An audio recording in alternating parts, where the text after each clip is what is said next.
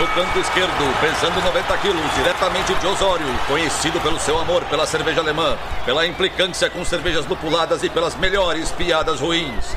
Henrique, sem prestígio, Boaventura. Canto direito, pesando 73 quilos, diretamente de Iraí, o príncipe do azedume, confeiteiro das pastry stouts, senhor das cajuminâncias, Estevão Careca Quitó. Vocês estão prontos? Começa agora o Braçagem Forte!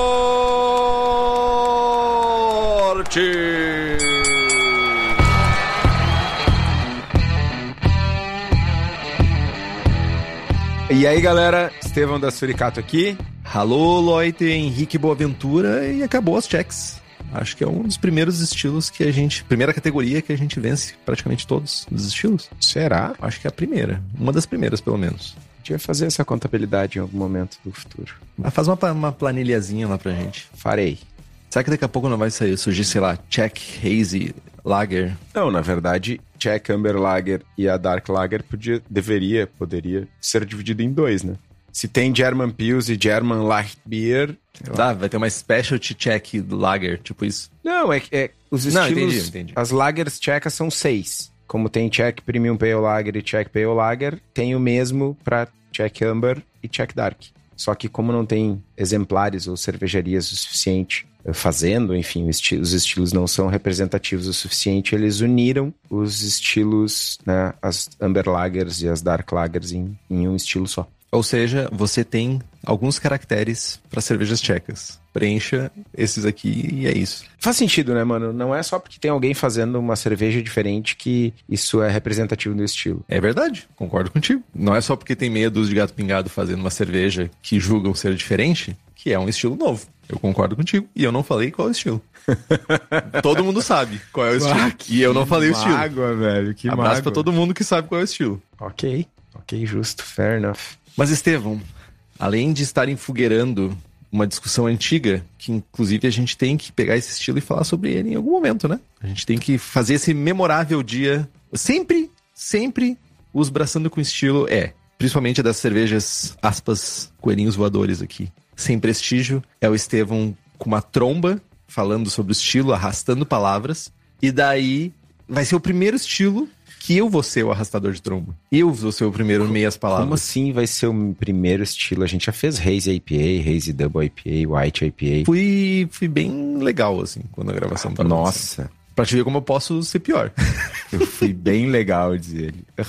Sonhador, eu diria. eu contribuí, fiz minha contribuição. Mas, Estevão, além de ficar zoando com a minha incapacidade de ser uma pessoa ruim, sempre sou uma pessoa boa, conte o que você tem feito.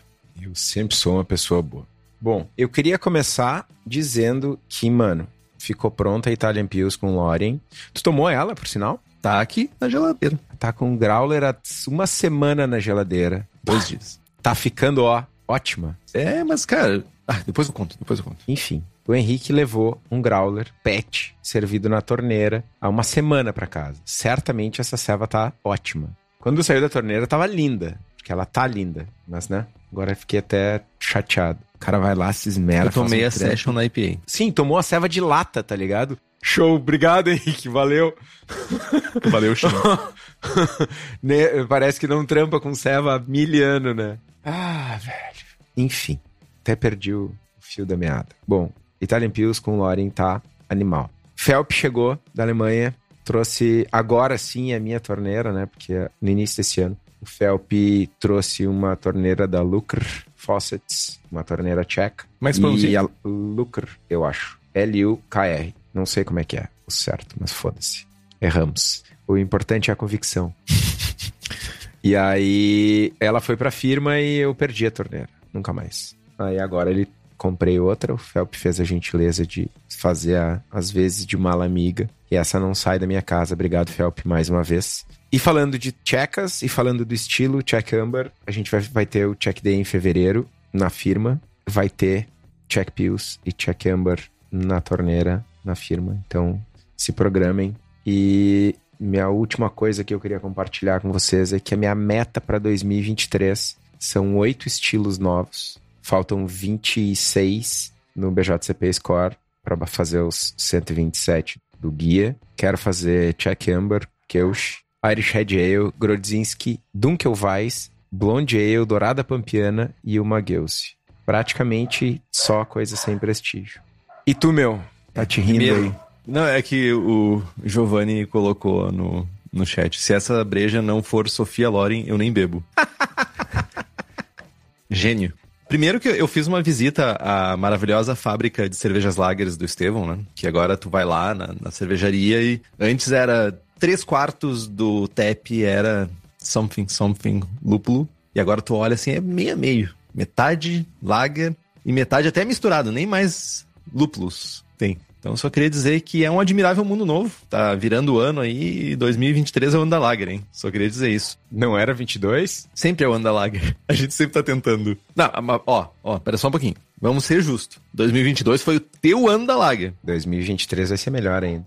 Pois é, mas 2022, cara, eu vou te dar até um tempo, tá? Vou te dizer do- 2024. 2024, Estevão vai estar fazendo cerveja, já vai nem tá se preocupando mais com estilo, vai estar botando só plato lá na- no tap room lá, vai botar só essas coisas. Já tô vendo, já tô vendo isso. Vai ter German Pills loucamente, vai ter começar a pensar assim, não, vou fazer uma Session Pills aqui, porque a galera quer uma, mais refrescante. Vai ser assim, eu tenho certeza. Session Pills. Mano, em 17 de março, St. Patrick's. Vai ter International Pilsner. Sei lá o que, que seria isso no BJCP. Uma American Lager. Verde, de novo. 20% de milho. Cola lá, vai ser massa. Tava massa no passado. Entendi. É propaganda bem antecipada, disso passagem. Eu- mas o boleto chega hoje ainda, tá? então eu fui lá visitar o Estevão. Ele falou, né, que eu reclamo que não chega cervejas aqui. Fui lá comprar as minhas cervejas e ganhei. Ganhei não. Ele vai me cobrar porque eu faço questão de pagar por cerveja boa. Essas cervejinhas maravilhosas, uma Italian Pils e uma, como sempre, Helles Rauch. Porque a gente precisa ter defumado no coração, é importante, né? Essa, essa época do ano é importante estar defumado o coração. E outra coisa, eu voltei pro meu projeto Single Vessel Homemade 100% elétrico, que eu poderia estar aqui hoje ligando pro Daniel, Daniel lá da Cerveja da Casa, e pegando uma Single Vessel pra mim, mas eu de- decidi fazer a rota mais difícil. Por quê? Porque eu quero me incomodar. Tem gente que quer se incomodar, tem gente que não quer se incomodar. Eu sou das pessoas que quer se incomodar. E vou fazer a rota mais difícil, que é, tipo, construir a minha Single Vessel. Mas se você não quer perder tempo com isso, se você não tem as habilidades ou talvez você não queira perder seus dedinhos, você não queira levar choques, você não queira fazer nenhuma dessas partes, você pode ir lá na cerveja da casa, bater na porta do Daniel e dizer: Daniel, eu quero uma beer maker porque eu não quero passar problemas como o Henrique vai passar problemas. Além disso, a cerveja da casa tem uma miríade de coisas para você fazer a sua cerveja linda, maravilhosa. Vai dar para fazer pro final do ano? Ih, acho que não, mas já dá para começar o verão, piscininha, sei lá qual é o seu rolê, acampamento, lagoa, açude, não sei qual é o seu rolê. E você pode fazer a sua cerveja com os insumos e com os equipamentos da cerveja da casa. Então, se você quer dar um pulo lá no espaço da cerveja da casa, é na rua Paracatu, número 220, no bairro Igara, em Canoas, Rio Grande do Sul. Se você não quiser lá, você pode acessar o site cervejadacasa.com, que você tem acesso a todas as coisas que tem no espaço da cerveja da casa. Lembrando que nós temos as receitas do Braçagem Forte, American IPA, Double IPA, Hazy IPA, American Porter, Goza, Ordinary Bitter e Rauch Beer. Corre lá no site e garante a sua receita. O link tá aqui no post. Eu atropelei, mas é que eu pensei assim, hum, não tinha como não encaixar isso aqui. Mas enfim, eu estou fazendo meu equipamento elétrico, estou trabalhando na construção da resistência, construção, seja lá, formato, etc, que eu quero fazer. Eu quero fazer sobreborda, eu não quero furar panela. Vou usar o meu controlador que eu já tinha. Todo mundo ficou muito triste que eu vou abandonar meu mergulhão cachorro que, eu- que eu usava em cima da panela de mostura. O André até mesmo já falou, tipo, olha aí, ó, vai abandonar aquela gambiarra linda que eu adorava de ver. Vou, vou abandonar aquela gambiarra linda que você adorava de ver. Mas é por uma, uma razão maior que é poder ter um equipamento 100% elétrico e abandonar de vez o gás, que eu não quero mais mexer com gás. Mas, Estevão, além disso, quem está aqui podendo nos escutar ao vivo, vendo nós ao vivo, escutando nossos cachorros, todo mundo já conhece nossos cachorros ao vivo também, porque eles aparecem na gravação ao vivo. Se você acha que isso é um plus para você, faça como todas essas pessoas que nos apoiam pelo link do Apoia-se. Nós temos lá, ó, sorteios de merchan. Nós tivemos um Mega Blaster Ultra Super Puxa sorteio de final de ano do Braçagem Forte com 10 coisinhas maravilhosas que estão a caminho dos seus respectivos e respectivas ganhadoras. Nós temos merchans exclusivos para os apoiadores e apoiadoras do Braçagem. Nós temos o melhor grupo de WhatsApp cervejeiro do país, quiçá do mundo. E se tu quer fazer tudo isso, quer ter acesso a tudo isso, e ainda ver essas latinhas às 10 horas da manhã, Estevão e Henrique aqui. Faça como Alan George, Carlos Alberto Poitevin, Diogo Longo, Felipe Augusto Kinser, Felipe Lécio, Gabriel Henrique Franciscon, Gabriel Mendes de Souza Martins, Christopher Murata, Luiz Henrique de Camargo, Ricardo Bonato, Ricardo Peixoto Gonçalves, Rodrigo Veloso e Welita de Oliveira Ferreira e um secto de outras pessoas e nos apoie pelo Apoia-se, que é o apoia.se barra abraçagem traço forte e o link tá aqui no post.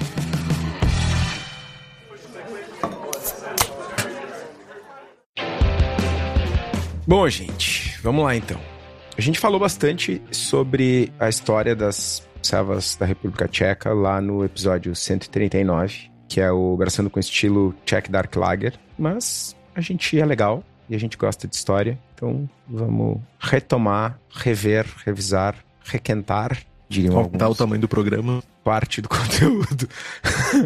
Mas, cara, para entender um pouco da história do estilo, a gente precisa olhar para a história da região da ceva lá na República Tcheca, que é uma região super tradicional na produção de ceva. Né? Tem registros desde 993 da produção de cerveja em Praga. Uh, já em 1088, o pessoal já usava lúpulo, já tem registro de uso de lúpulo. Então, tem uma tradição bem tradicional de produção de ceva na região, né? Não é que nem Porto Alegre, que faz ceva há, sei lá, 20 anos. Mas, resumidamente, desde a virada do milênio, lá do final dos anos 900 aí, até 1250, mais ou menos, só se podia produzir cerveja no mosteiro de Jevnov. E durante esses 250 anos era só lá. A partir daí, o Papa liberou geral a produção de ceva. E aí, tráfico de influências e tal, os jovens começaram a emitir direitos de produção para nobreza em várias cidades. Então, ah, tu aqui, eu te devo um favor, toma aqui, ó, vai produzir cerveja que eu sou legal contigo, tu te devo, né? Tu não vai revelar aqui que eu fazia alguma merda, então toma, um, vai cavalo aqui, né? Desde a humanidade sendo a humanidade desde sempre. E isso durou de 1250 até 1830 por aí. E nessa época, a maioria das cervejas que eram produzidas na região era uma cerveja clara de trigo, que se acredita que seja a origem das Hefeweizen. Já no início do século XIX, o pessoal começou a transportar cerveja por distâncias mais longas e algumas lagers da Bavária começaram a chegar na República Tcheca. E essas cervejas eram uma espécie de Dunkel, uma brown beer. A moda pegou e mesmo antes da criação da primeira Pilsner pelo nosso estimado jovem Josef Grohl lá em 1842, cerca de 10% das cervejarias da região já haviam migrado para a produção de lagers. As lagers, mesmo antes das lagers claras, elas já dominaram, dominaram é muito forte, mas já tiveram um impacto significativo no mercado. E a partir do surgimento da, da primeira Pilsner e das lagers claras, a mudança foi grosseira, foi muito brusca. Já em 1876, gente, de 1842 a 1876 são 34 anos. Não tinha internet, não tinha telefone, não tinha, não tinha energia elétrica, pá, tá ligado? Mano, não existia globalização. E 30 anos depois já tinha artigo no New York Times falando da Revolução Cervejeira em Praga. Com o Já tava falando que ia ser o ano da Lager. o número de cervejarias chegou a 830 e com registros de mais de 250 cervejarias fechando porque não conseguiram adaptar equipamentos, fazer a mudança para a produção de lager. Cara, isso 1800 e Guaraná com rolha, tá ligado? Sei lá, se pá, esse ano foi o ano da lager, tá ligado? Porque, imagina, muito menos gente no mundo, zero globalização, zero, sei lá, que ano foi inventada a imprensa, mano. Tipo, foi por essa época, assim, é, tá ligado? Revolução industrial, mano. A imprensa? Imprensa. Imprensa, a habilidade de produzir conteúdo escrito em grande escala, tá ligado? Gutenberg, no caso, 1500. Que ano é isso? Mil... 500. 1500? Não. Não, não é 1500 redondinho, é não mil... é 1500, mano. Certo que não. Invenção da imprensa. Vamos ver o Google. Me ajuda, Google. Johann Gutenberg inventou em 1440. Isso? 1440. É isso. Ok. Errei Desculpa por te quebrar as 300 pernas anos. tão cedo assim, mas tudo bem. Ok, azar do goleiro. Mano, é grosseiro, mano. É grosseiro. Tu imagina 250 cervejarias fecharem. Mano, não tem 250 cervejarias no Rio Grande do Sul, velho. Tá ligado? E tem muito mais gente e tem muito mais. Cara, é grosseiro. É, é impactante demais pro mercado. Enfim, essa festa do boi gordo, da galera fazendo lager a reveria e virando cervejaria para fazer lager durou mais ou menos até a Segunda Guerra Mundial. Segunda Guerra Mundial, entrada do país para a União Soviética e tal, muitas cervejarias fecharam com a guerra e quem conseguiu continuar foi limitado à produção de dois estilos apenas, uma Pale Lager e uma Dark Lager. Né? E aí, cortina de ferro e tal, as cervejarias continuaram a operar da mesma forma que elas vinham operando, falando de processo, falando de processo de malteação, de método de mosturação e tal. Tudo isso se manteve, inclusive decocção. Meio que as cervejarias, o que hoje é tradicional, se consolidou por um cenário socioeconômico. Uh, e de certa forma, as cervejarias da região viraram guardiãs da tradição, desses métodos e tal, meio que por falta de opção, assim. O mundo mudou e os caras mudaram mais devagar ou nem mudaram. Com a reabertura, as cervejarias foram privatizadas, viraram grandes conglomerados, uma comprou outra e tal, e o que reforçou a massificação das cevas e o consumo de ceva, aspas, massificada, né?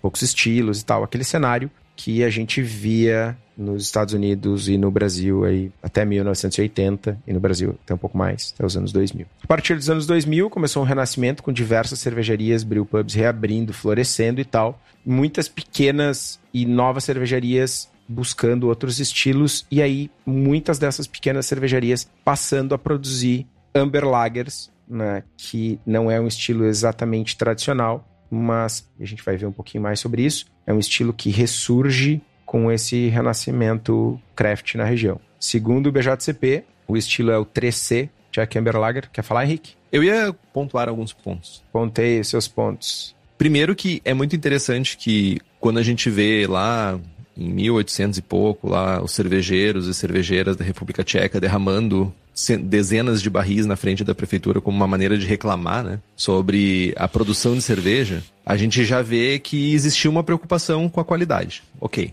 Ou talvez com uma preocupação com não tacar fogo na prefeitura ou tacar fogo no governo, porque estava se produzindo cerveja ruim, não tinha nenhum tipo de incentivo para isso e foi, foram produzidas aí, foram criadas cervejarias maiores para produção comunitária, entre aspas, de cerveja. Eram basicamente cooperativas. E isso é muito interessante porque, como o Estevão falou sobre, ah, a gente está falando um isolamento né, da, das cervejarias que tinham, que acabavam fazendo com que os estilos circulassem muito ali, e essa cooperativa também, de certa forma, ela também favorecia com que um estilo não evoluísse, não sei se o termo correto seria esse, mas que não tivessem variações, porque tu tem uma cooperativa, todo mundo está fazendo coisas muito semelhantes e vendendo talvez com pequenas nuances, muito possivelmente se demonstraria um pós-fermentação, talvez dry hopping, talvez coisas assim nas suas cervejarias. Talvez a República Tcheca seja um maior reflexo desse isolamento, porque todos os outros países têm uma popularização maior, têm até chegada de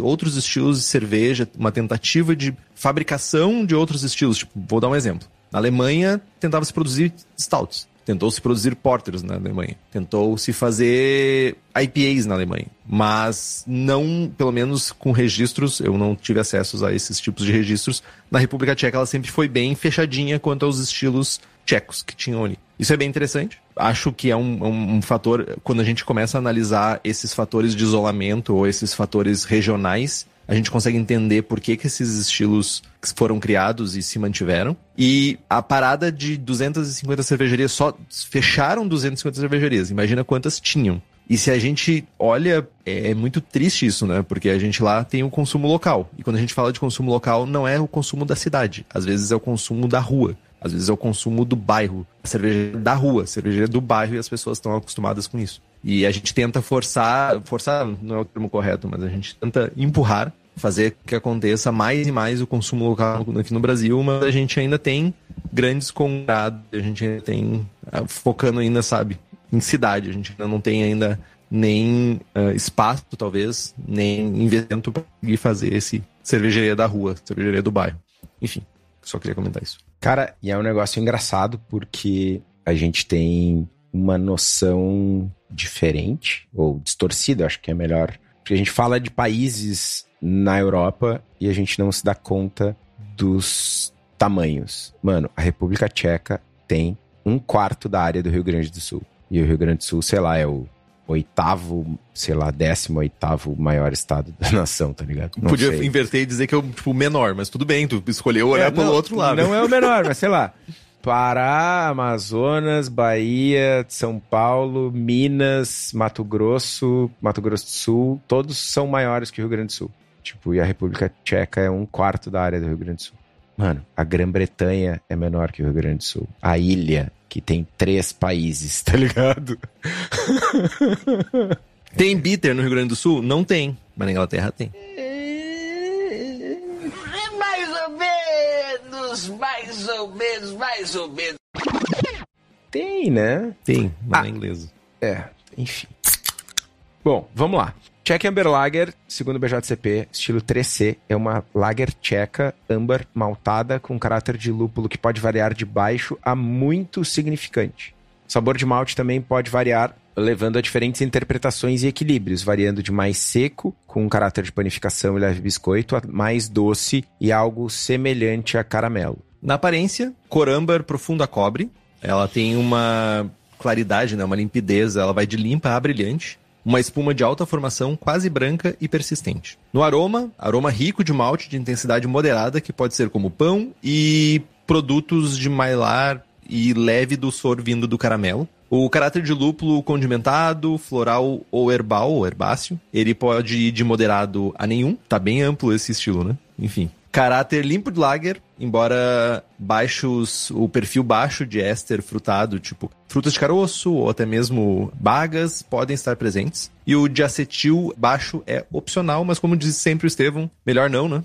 No sabor, a gente tem um sabor de malte complexo dominante, ele vai de médio a médio alto. Embora possa variar um pouco essa natureza de seco a dominante, com produtos de reação de Maillard, caramelo e pode ser até um pouquinho quase doce. Alguns exemplares têm o caráter doce de malte até um biscoito cream cracker, assim. Biscoito cream cracker eu acho que seria o água sal, né? Água e sal. Água e sal, boa. O sabor de lúpulo condimentado de baixo a moderado. Amargor de lúpulo proeminente, mas limpo, que proporciona um final equilibrado. Ésteres sutis, como ameixa e baga, são opcionais. Baixo de acetil, também é opcional, lembrando. De acetil, se puder, não. Não mirem de acetil, vamos deixar dessa forma. Sem sabor de malte torrado e o final pode variar de seco e lupulado a relativamente doce. Só trazendo a informação, Rio Grande do Sul é o nono maior estado da nação. Uou! Informou o repórter S. Ah, ô, mano, e é grosseira a diferença, velho. É grosseira. O Pois é. Amazonas é, mil vezes maior. Eu acho que o Rio Grande do Sul é do tamanho da Alemanha, alguma coisa muito semelhante, né? Daí tu pega uma região da Alemanha. A Alemanha é do tamanho do Mato Grosso do Sul, aproximadamente. Tá, então é é bem maior que o Rio Grande do Sul. 100, mais ou menos 80 mil quilômetros quadrados a mais. Mas dá pra dizer que o Rio Grande do Sul é bem maior do que a Franconia. Nem ideia do tamanho da Franconia. Na Franconia tem mais de 300 cervejarias. Boas, no caso.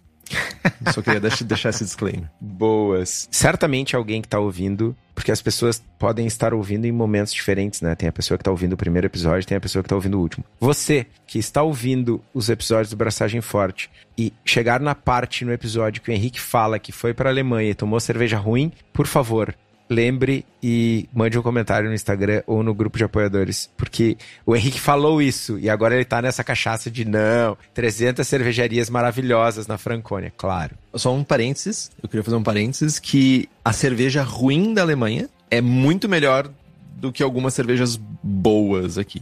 Eu não tomei chorume. bah, eu não tomei chorume. A, a cerveja ruim da Alemanha. é Deixa eu ser fanboy. Me deixa eu ser aqui. fanboy. Deixa eu ser fanboy. Alguém tem que ser assim, velho. Alguém tem que levantar essa bandeira. Mano, Eu tô- eu tô tentando boa levantar. É cerveja boa em qualquer lugar. Eu me velho. lembro- Não seja essa pessoa. A pior cerveja que eu tomei na Alemanha foi na Klosterbrau, uma cerveja que tava com gosto de maçaneta. Ela tinha gosto de ferrugem. Porra, mano, tu vai dizer que uma cerveja boa no Brasil é pior do que uma cerveja com gosto de maçaneta. Mas vai tomar banho, velho. Tu tá certo, tu tá certo. Porra, mano. Eu me lembrei que essa foi a pior cerveja que eu tomei. Definitivamente foi a pior cerveja que eu tomei. Daí eu me lembro de ter, ter comentado com alguém que foi na cervejaria em outro lugar que eu tava e a pessoa disse assim: É, eventualmente eles têm algumas cervejas que ficam assim. Eu disse assim: Como assim? É sazonal isso? Sei lá, velho. Então, É... pronto. Ok. Podemos seguir? Podemos. Obrigado de nada. Sensação na boca. Corpo médio a médio alto. Suave e arredondada, frequentemente com uma cremosidade delicada. Cremosidade de novo. Carbonatação baixa a moderada. Comentários. O nome tcheco desse estilo é Polotmave Pivo, que se traduz como uma cerveja meio escura. Esse estilo é uma combinação dos estilos Polotmave Lejac, que vai de 11 a 13 plato, e Plotomave Specialny Pivo, que vai de 13 a 15 plato. É o que eu falei lá no início do programa. Tanto Check Dark quanto Check Amber tem essa diferença de intensidade, que a galera mede ou separa pela densidade inicial, né, de 11 a 13 e de 13 a 15 plato. Algumas versões podem ser uma mistura de cervejas claras e escuras ainda. Né? Tem a galera preguiçosa que dá o chablau ali, faz o black and tan, sei lá. Isso é interessante, tipo, pega, ah, tu tem duas Não, cervejas. Isso é preguiçoso, velho. Sorry. É uma maneira de chamar de preguiçoso é dizer interessante. Tu tá sendo menos agressivo. Tem que aprender isso. São modos, se chama isso, Estevam. Mas é interessante. Oi, mãe. Tudo bem? Não sabia que tu tava aqui. Mas é bem interessante que. te- é, Estevam, olha só. Você, Estevam, você não pode argumentar quanto a isso e dizer que é coisa ruim. Porque, basicamente, é Estevinho numa casca de nós, essa, usando o regulamento embaixo do braço. Tô certo ou errado? Tô certo, não. é Por favor, fale em voz alta e tons nítidos. As pessoas estão jogando com o regulamento embaixo do braço aqui. Cara, o fato é, eu jogo com o regulamento embaixo do braço e sou apedrejado por todos. Agora é minha vez de apedrejar. Me deixa quieto aqui. Todo mundo entendeu. Pode continuar, Estevão. Vamos lá.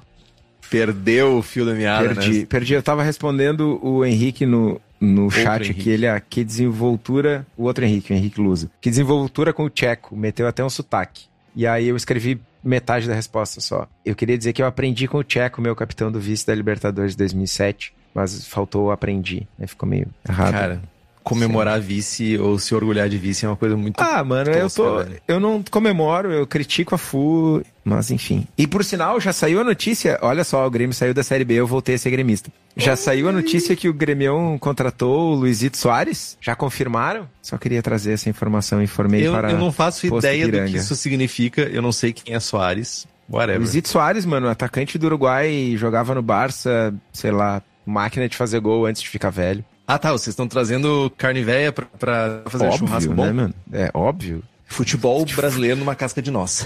Mano, eu, eu tirou as palavras da minha boca, eu ia dizer exatamente isso, velho. Aí, ó, Henrique confirma, o Henrique Lusa, no caso. Luizito Soares, nesse momento, está convencendo o Messi a vir jogar no Grêmio. Não, não, não, calma, menos.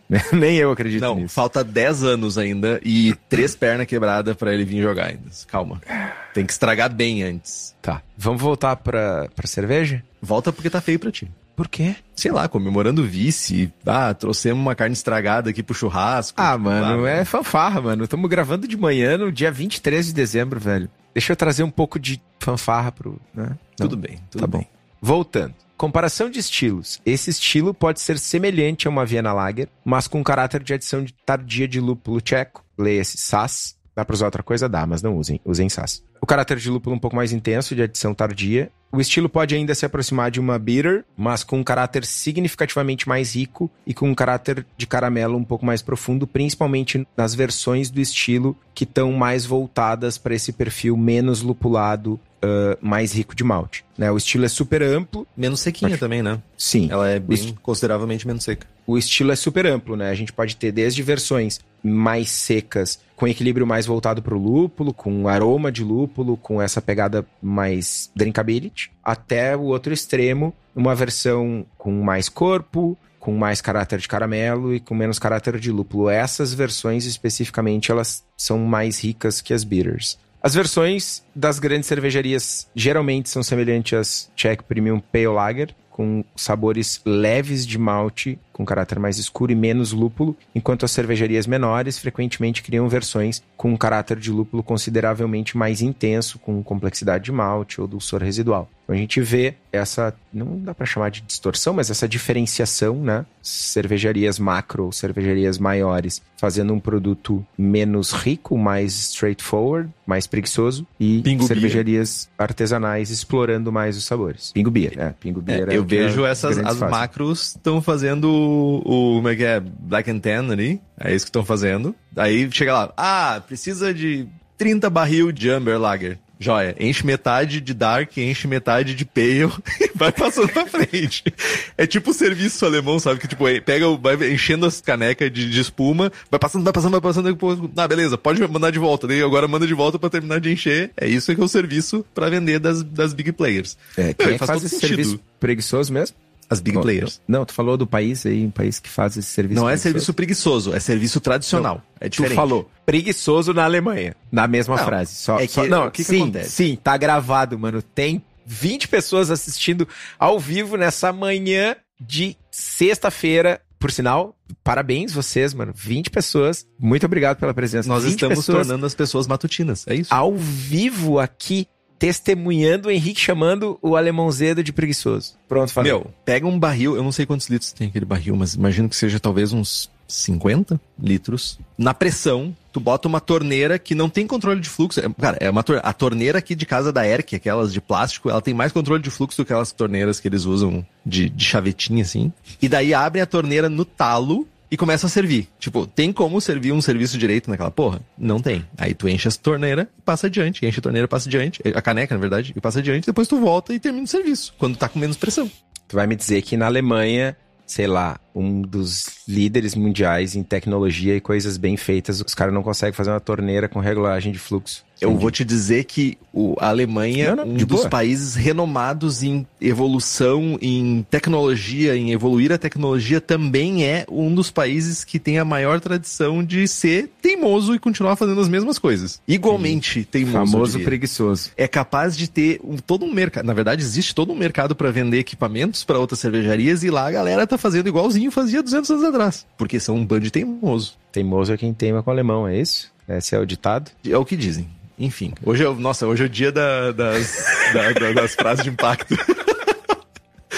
Estatísticas. IBU de 20 a 35, um range bem grande para um estilo bem tão simples assim. Cor de 10 a 16 SRM. Densidade inicial de 1044 a 1060. Densidade final de 1013 a 1017. Teor alcoólico entre 4.4 e 5.8. Exemplos comerciais, vai começar a zoeira. Agora eu quero ver. Bernard Yantorov Lezac. Lejac. É Lejac. O, o Z com o circunflexo de cabeça pra baixo é som de J. Lejac. Gambrinos Polotmava 12 Plata. 12. É, quer que eu diga 12 em tcheco? No way. Uh, Kozel Semidark, e aí tem mais outras. Eu acredito que o que já chegou, e eu Tem ouso mais dizer que não chegou mais aqui, é a Bernard. Já chegou em algum momento. A Primator já chegou em algum momento. Confere, produção. Confere. Tem mais outras aqui que eu não Eu consigo. não vou saber pronunciar. é mais um monte de um monte de plot mav aqui e tipo Lezek, Não, Lejac. essa, essa última tu precisa tentar, mano. Ah, não, são duas ou é uma só?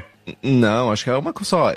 Stakonichnik Dudak Klosterman Polotmav Lejac 13.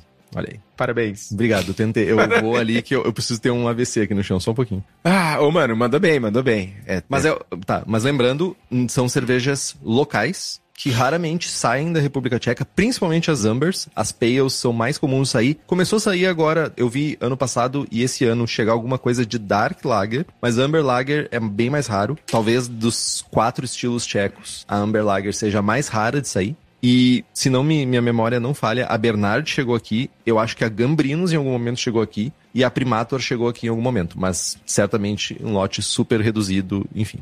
É, só é importante salientar aqui aquilo que a gente falava de o BJCP ter unido, entre aspas, dois estilos ou duas intensidades diferentes de cerveja com características sensoriais similares. A gente tem a Gambrinos 12 aqui e a Primator 13, né? São vendidas, inclusive, como produtos diferentes, né? E tá tudo num estilo só, que real faz sentido, né? Sim, um é Poloto Mava e outro é Poloto Mavi. Faz toda a diferença isso pra uma cerveja. Não vou engajar. Não, eu, Mas eu- vamos lá. Agora eu fiquei curioso de estudar tcheco. Deve ser divertido. Cara, tem acento agudo no Y, tá ligado? Não, o problema é os acentos, velho. É tipo francês, cara. Como é Tem que é o mais de do- um acento na mesma palavra, cagou o rolê, velho. Como é que é o nome do circunflexo de cabeça pra baixo em cima do Z? Mano. Erro. Se chama erro. erro histórico. Bom, vamos lá. Discussão sobre estilo. A primeira pergunta que se faz é o quão diferente o estilo é de uma Vienna Lager. Por sinal, farei Viena em 2023. Tem uma parada interessante aí, que a, a Viena, o Estevão tá com o livro agora, olha, ele tá mostrando o livro da Viena Lager do... Chegou ontem. Como é que é o nome? É do Andreas, né? Andreas Krenmeier.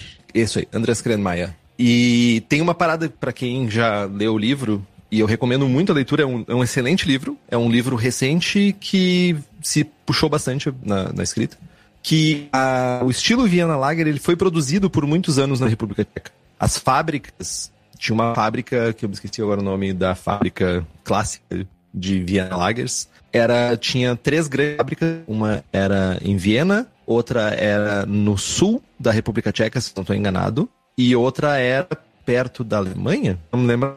Enfim. Ah, era a fábrica do jovem amigo do outro jovem. A gente falou sobre isso esses dias. Joseph Grohl, tem o. Tem o Poxa jovem da. Spaten e o. Jovem da o, Spaten, o jovem da E o amigo dele, que é o que é o e o que amigo fazia as dele que. É- Então, esse jovem da Viena, que eu me esqueci totalmente o nome agora, e lamento, vou lembrar o nome dele em algum momento. Ele, a fábrica ficou tão grande que, e também o acesso a lúpulos era muito mais fácil na República Tcheca. Ele tinha as fábricas lá na República Tcheca mesmo. Então, faz todo o sentido do mundo que uma Amber Lager tenha um caráter semelhante a uma Viena Lager, sendo que era um estilo muito consumido no sul da República Tcheca. Então, é uma coisa bem interessante. Basicamente, adaptação de mercado, como a gente sempre fala por aqui. O que tu acha, Estevam? Eu, eu não estava prestando atenção porque eu estava procurando aqui o, o livro Viena Märzen Oktoberfest. E é o Gabriel Selmayr, é o jovem da Spaten, e o Tommy Dreyer, que eu não achei o primeiro nome dele, mas é o jovem Dreyer, que era o jovem da Viena. E Anton Dreyer, acho que era. Anton, é, pode ser. Anton Par, Anton Dreyer. E achei até um mapinha bonitinho aqui, ó, que tinha, o jovem tinha fábricas em Zatek. Exatamente, muito obrigado. Antiga, sei lá. Sul da República Tcheca, certo? Não, noroeste. Sorry. Enfim, Fica pelo Gutenberg, esse aí. boa. Mas é que a gente tá aqui pra se ajudar, né, Estevão? Se fosse, se a gente soubesse tudo, era monólogo, né? Mas faz bastante sentido. Faz bastante sentido que tenha uma contribuição das, da, de Viena Lager aí, sendo que Viena... E o mais interessante é que Viena se tá pra se tornar um estilo histórico e Czech Lager continua aí, né? Czech Amber continua aí.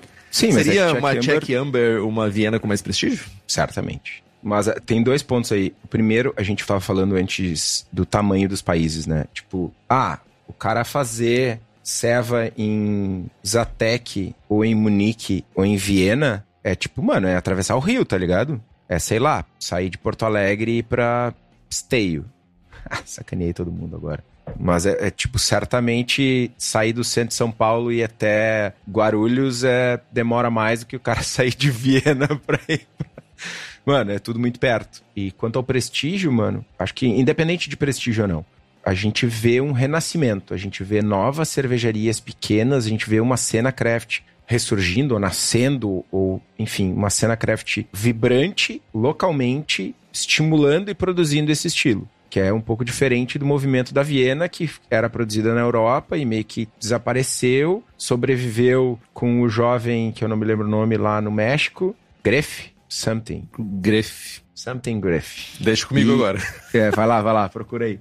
Sobreviveu no México e, cara, mas não tem uma cena forte craft produzindo Viena localmente. É algo um pouco mais espalhado. né? Acho que o movimento pra fazer esse estilo, pra ter esse estilo como histórico, faz sentido até do ponto de vista de preservação, porque a, a, né, que a galera, a Mexican Viena, ou a Viena produzida no México e tal, ela se distanciou bastante do estilo original. Então faz sentido, inclusive, esse, esse movimento histórico como um movimento de preservação, o que é diferente do que acontece com a Czech Amber, que não era um estilo mega tradicional, consolidado. Ele faz muito mais sentido como um estilo moderno do que como um estilo tradicional. Achou o nome do. Não, não achei, mas eu me lembrei que também tem um pouco de mito também nesse rolê de que, tipo, ah, vou levar a Viena para fazer ela diferente no México e tal. Tem um- uma, uma parada meio contraditória aí que, na real, era só adaptação mesmo para fazer mais barato cerveja, fazer cerveja de massa mesmo. Mas eu não me lembro qual é o nome do jovem. Tá, e aí, mas aí eu tenho outra pergunta. Enquanto tu responde, eu vou dar uma procurada no nome do jovem mexicano, que é o quão diferente é uma Czech Amber Lager de uma International Amber Lager. Lúpulo, basicamente. Eu até um pouco mais. me- menos direto. Apesar de que nós temos produção de Amber Lagers por big players produção em massa, misturando meio de Dark Lager com meio de Pale Lager. A International Amber Lager é uma cerveja mais de consumo em massa. É uma cerveja muito direcionada a mercado de big players. Não são tantas cervejarias pequenas produzindo International Amber Lagers. É uma como caracteri é como é que a gente enquadra dentro do BJCP cervejas amber que não são nem claras, nem escuras demais, para a gente colocar dentro do estilo lager. Elas têm mais caráter de lúpulo, elas têm mais caráter de malte, elas são cervejas mais bold, mais, com mais presença de tudo, seja de malte. Ela tem os, o corpo mais, o, a densidade final, né? Tipo, o residual de do açúcar, açúcar maior. Então ela é uma cerveja maior do que uma, uma International Amber Lager. Acima de tudo, eu acho que é isso. Então ela tem mais caráter de lúpulo, um lúpulo mais específico aí, a gente tá falando, né? Saz, Sazers, tipo Saz. E nós temos uma cerveja com mais caráter de tudo. E tu não Cara, descobriu eu... o nome do jovem, né? Não, não descobri. Mas uh, acho que tu faz um ponto interessante, que é a International Amber Lager ser um produto de, de macro, né? Sei lá, eu lembro da Narcose tendo feito uma International Amber Lager. O Dani não, não sei se ele tá no BJCP Score, mas ele tava com o espírito, né? tava, tava mesmo. Enfim, tá, beleza. É diferente, é diferente. Viena é diferente de International Amber Lager.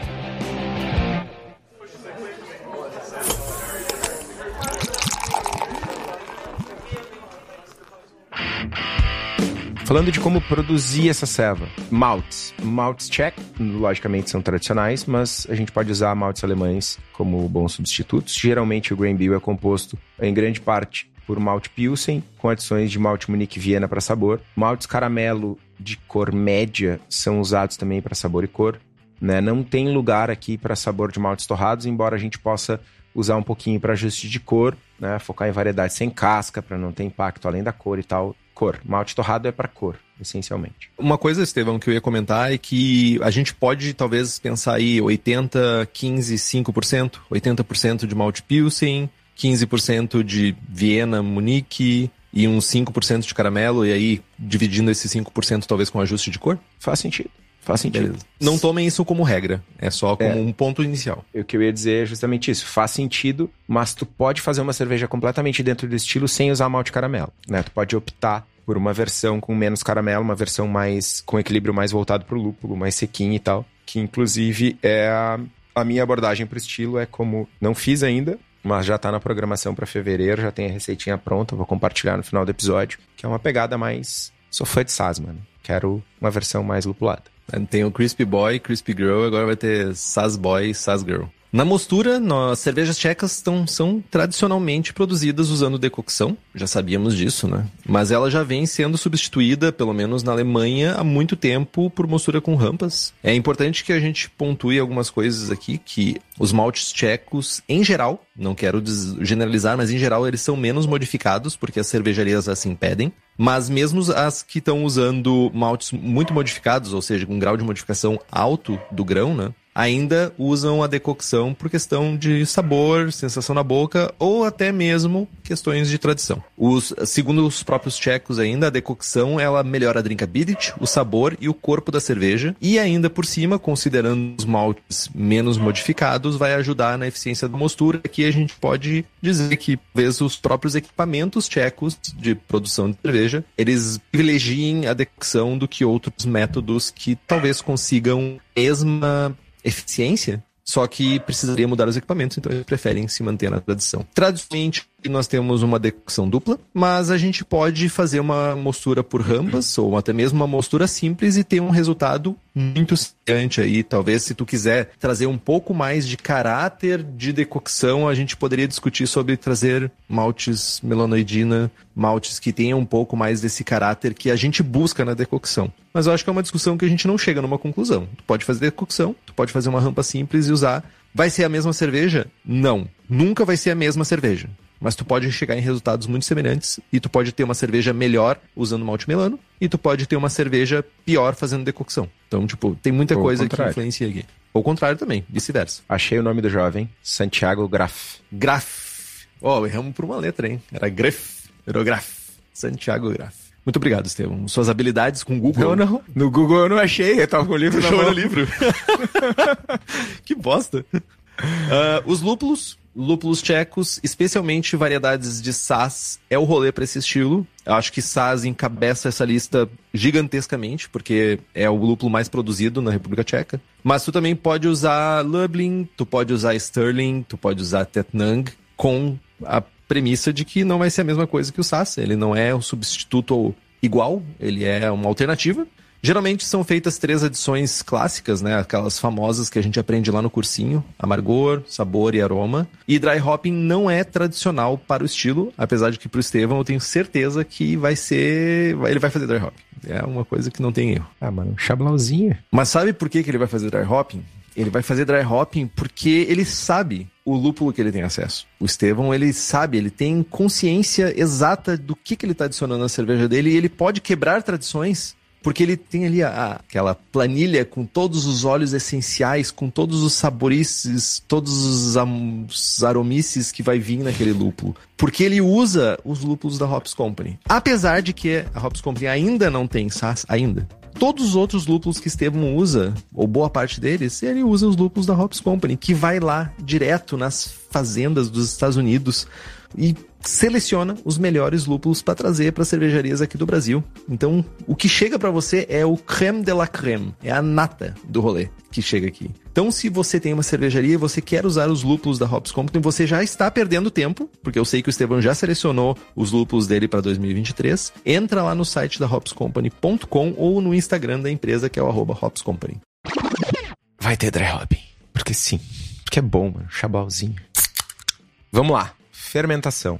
Cara, levedura tcheca, menos atenuante que uma levedura alemã, é o mais recomendado. Né? Variedades alemãs também podem ser usadas com sucesso. Perfil de fermentação é limpo, mas não tanto quanto em cervejas alemãs, já que baixos níveis de diacetil e ésteres podem estar presentes, ainda que não sejam obrigatórios, quiçá não sejam desejados. Para mim, isso não é não é uma informação científica nem nada, mas a minha percepção é que leveduras tchecas, elas atenuam um pouco menos e produzem mais de acetil e leveduras de uma maneira bem geral, né? Tem dezenas e dezenas de cepas diferentes. Estou falando uma generalização. Leveduras tchecas atenuam menos, tem um pouco mais de produção de diacetil, leveduras alemãs atenuam mais, tem um pouco mais de produção de sulfuroso. Tem cepas e cepas, tem a cepa alemã que produz mais éster, que produz menos éster. Estou generalizando aqui, inclusive, em algum momento a gente deve aprofundar um pouquinho mais em leveduras lagers. Mas o perfil de fermentação é limpo, pode de acetil, inclusive tem relatos da galera que vai para a República Tcheca e, ah, sei lá, metade da cerveja que toma tem diacetil em quantidades consideráveis. Né, não, não precisa. Ah, quero ser super tradicional. Ok, seja. Vou gostar? não. Mas quem sou eu na fila do pão, tá ligado? Mas independente disso, cara, o lugar que a gente pode comprar essas leveduras e comprar uma levedura saudável, que vai chegar rápido, com um pitch adequado, é na LevTech. A gente tem todas as informações sobre as leveduras que a gente vai utilizar e vários tipos de levedura. Além de levedura para cerveja, a LevTech ainda tem bactérias, bretes, leveduras para outras bebidas, levedura para hidromel, para cidra, para whisky, para cachaça, com um atendimento que nenhuma outra empresa do setor tem. E ainda, para quem é profissional, a LevTech oferece mais de 50 tipos de levedura, consultoria em boas práticas de fabricação, controle de qualidade, montagem de laboratório, treinamento de pessoal e banco de leveduras. Então é só entrar em levtech.com.br e fazer as suas compras. Olhando para a água, a água que geralmente é usada, ou pelo menos que é disponível na República Tcheca, é uma água com um teor mineral muito baixo. Então a gente tem que garantir, se a gente estiver usando também uma água que boa parte das águas no Brasil são assim, se a gente estiver usando uma água com níveis muito uh, baixos de minerais, a gente deve garantir níveis mínimos de cálcio, magnésio para uma fermentação saudável. Então aí na, na faixa de 40 a 50 ppm de cálcio, 10 ppm de magnésio, para a gente ter uma fermentação saudável e uma floculação boa. O pH a gente mira aí na casa do 5.4, 5.5. Lembrando que tem malte caramelo, malte caramelo naturalmente já puxa o pH um pouquinho para baixo. Carbonatação aí na faixa de 2.4 2.6 volumes. E os desafios da cerveja é não fazer uma cerveja desequilibrada, certamente. Caramelo sempre é um risco de desequilibrar a cerveja, uma cerveja enjoativa, uma cerveja com dulçor exagerado, uma cerveja que não tem uma drinkability boa. E como toda lager por natureza, por assim dizer, ser diferente, todo mundo começa com ales, né? Uma fermentação limpa, uma fermentação saudável também é um desafio pro estilo. Esse estilo é sobre drinkability. Cervejas tchecas são sobre drinkability acima de tudo. Livros. Vamos colocar aqui então, eu vou falar dois e o Estevão vai falar mais dois, eu tenho certeza. A Brief History of Lager, que é do Mark Dredge. New Brewing Lager Beer, do nosso estimado Greg Noonan. Estevão, complementa com os outros dois. Os livros que a gente falou durante o episódio. O livro 4 do Classic Beer Style Series, Viena, Märzen e Oktoberfest, do George e da Lori Fix. E o tão aguardado, comprei em setembro, chegou ontem, não li ainda, mas o Henrique já leu e recomendou muito, é o Viena Lager do Andreas Krenmeier. Acertei a pronúncia? É isso aí. E é um excelente livro porque ele é amplo. Ele não fica só sobre Viena.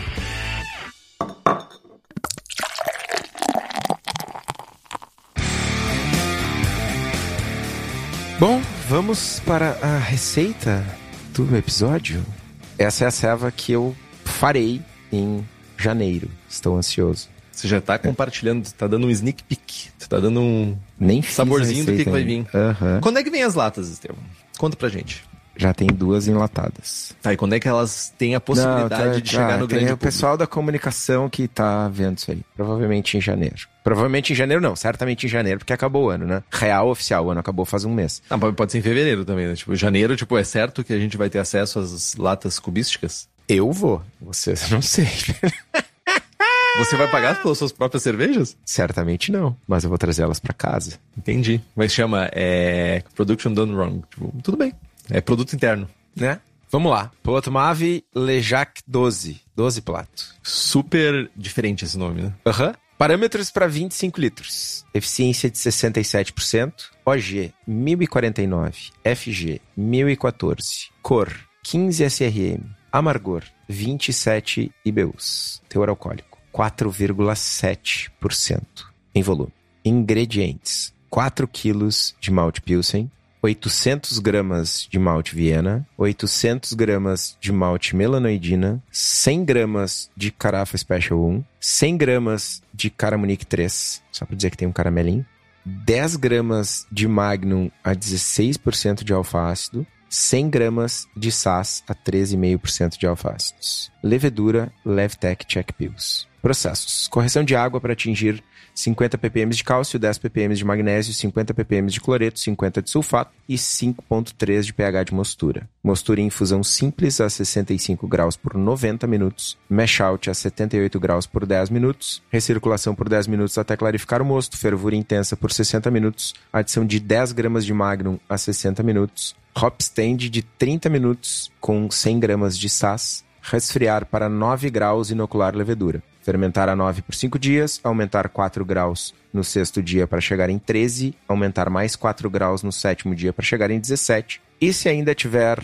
inércia de fermentação, aumentar mais 2 graus no oitavo dia para chegar a 19, não vai chegar certamente. Manter essa temperatura até o final da fermentação, fazer descanso de acetil, passou no VDK, Cold Crash matura por duas semanas, invasa e carbonata 2 volumes e meio de CO2. Achou pouco aroma? Dryzinho de SAS, 1 grama litro, tá? Lindo, maravilhoso. E um abraço pro gaiteiro. Esse perfil de fermentação é o do Tasty? Esse perfil de fermentação, não sei. Ele parece bastante com o regime de fermentação Fast Lager do Tasty. O que eu tenho feito, tenho testado bastante, eu não testei com essa levedura ainda, é começar mais alto, começar em 12, dependendo da levedura até um pouquinho mais. E em vez de fazer a seta para 13 num dia, seta para 17 no outro, seta para 19 no outro, isso na fábrica, né? Bota no 19 e deixa porque ele não vai subir de 9 para 19 no primeiro dia, tá ligado? Não vai conseguir. mesmo setando para 19, ele, a rampa é muito similar. Né? E aí, como tu tá num final de fermentação, tu não corre o risco de a temperatura da cerveja subiu devagarinho, chegou em 13, abre o frio, e aí tu dá aquele aspas, muitas aspas, choque térmico, né? E dá uma interrompida ou uma diminuída na intensidade da fermentação nesse momento final, que já teve mais produção de ésteres, já, né? A gente não tem mais toda essa intensidade de produção de éster, de produção de álcool superior, de, de todas essas coisas ruins da cerveja. Então, nesse momento, eu quero que ela atenue. Eu quero estimular a levedura para atenuar completamente. Não quero correr o risco que ela pare no meio do caminho. Então eu seto para 19, claro, mas isso num equipamento que eu já sei como é que se comporta. Não é fermentar 20 litros, né? Estou fermentando 600 mil litros. Então tem uma massa muito maior e tem uma dificuldade, precisa muito mais energia para aumentar a temperatura. Curioso. Fiquei. Só mais uma pergunta. Por que Special 1 e não Special 3? Carafa, é Special que, 1. porque é o que eu tinha em estoque no momento que eu fiz a receita. Entendi. Provavelmente no dia vai virar três. Entendi. Nenhum especial. Não, não. E o Caramunique 3 porque eu curto muito o perfil do Caramunique 3. Saquei. Ele traz uma nota de. Apesar de ser uma quantidade pequena, né? Ele traz uma notinha de caramelo sem aquela intensidade de dulçor de um caramelo da mesma cor, né? Um cara a cara. Beleza, Estevão. Mais alguma coisa sobre esse estilo? Mais uma coisa sobre esse é, riquíssimo estilo? Não, só a vontade de tomar agora. É, podia ter uma torneirinha assim, né? Com a torneira servindo só espuma. Um melico de, de âmbar. Exatamente. Então, Estevão, compre os livros que estão no post, nós ganhamos uma porcentagem, você não gasta um centavo a mais por isso. Compre também as camisetas e bonés do Braçagem Forte lá na nossa lojinha, no nosso site. Temos a camiseta com logo, nós temos o boné, nós temos alguma sobra de estoque ainda de outras camisetas. Curta nossa página no Instagram e nós também estamos no Spotify, Google Podcasts, Deezer e todos os agregadores de podcast por aí. Se você gosta do programa, fazer um review é obrigatório, tanto no Apple Podcasts quanto no Spotify, dar estrelinhas, lembrando, cinco estrelinhas. Isso é muito importante pra gente, porque cada vez que a gente tem um review, cada vez que a gente tem uma avaliação lá nos mecanismos desses agregadores, a gente começa a aparecer sugestão para outras pessoas e a gente também quer chegar em mais pessoas. Compartilhe os episódios com seus amigos. Tem dúvida, sugestão de pauta, crítica, quer anunciar a sua empresa ou seu produto, e-mail para contato arroba abraçagemforte.com.br. Mande uma mensagem para nós no Instagram. É isso, Estevão. É isso. Braçagem forte. Braçagem forte.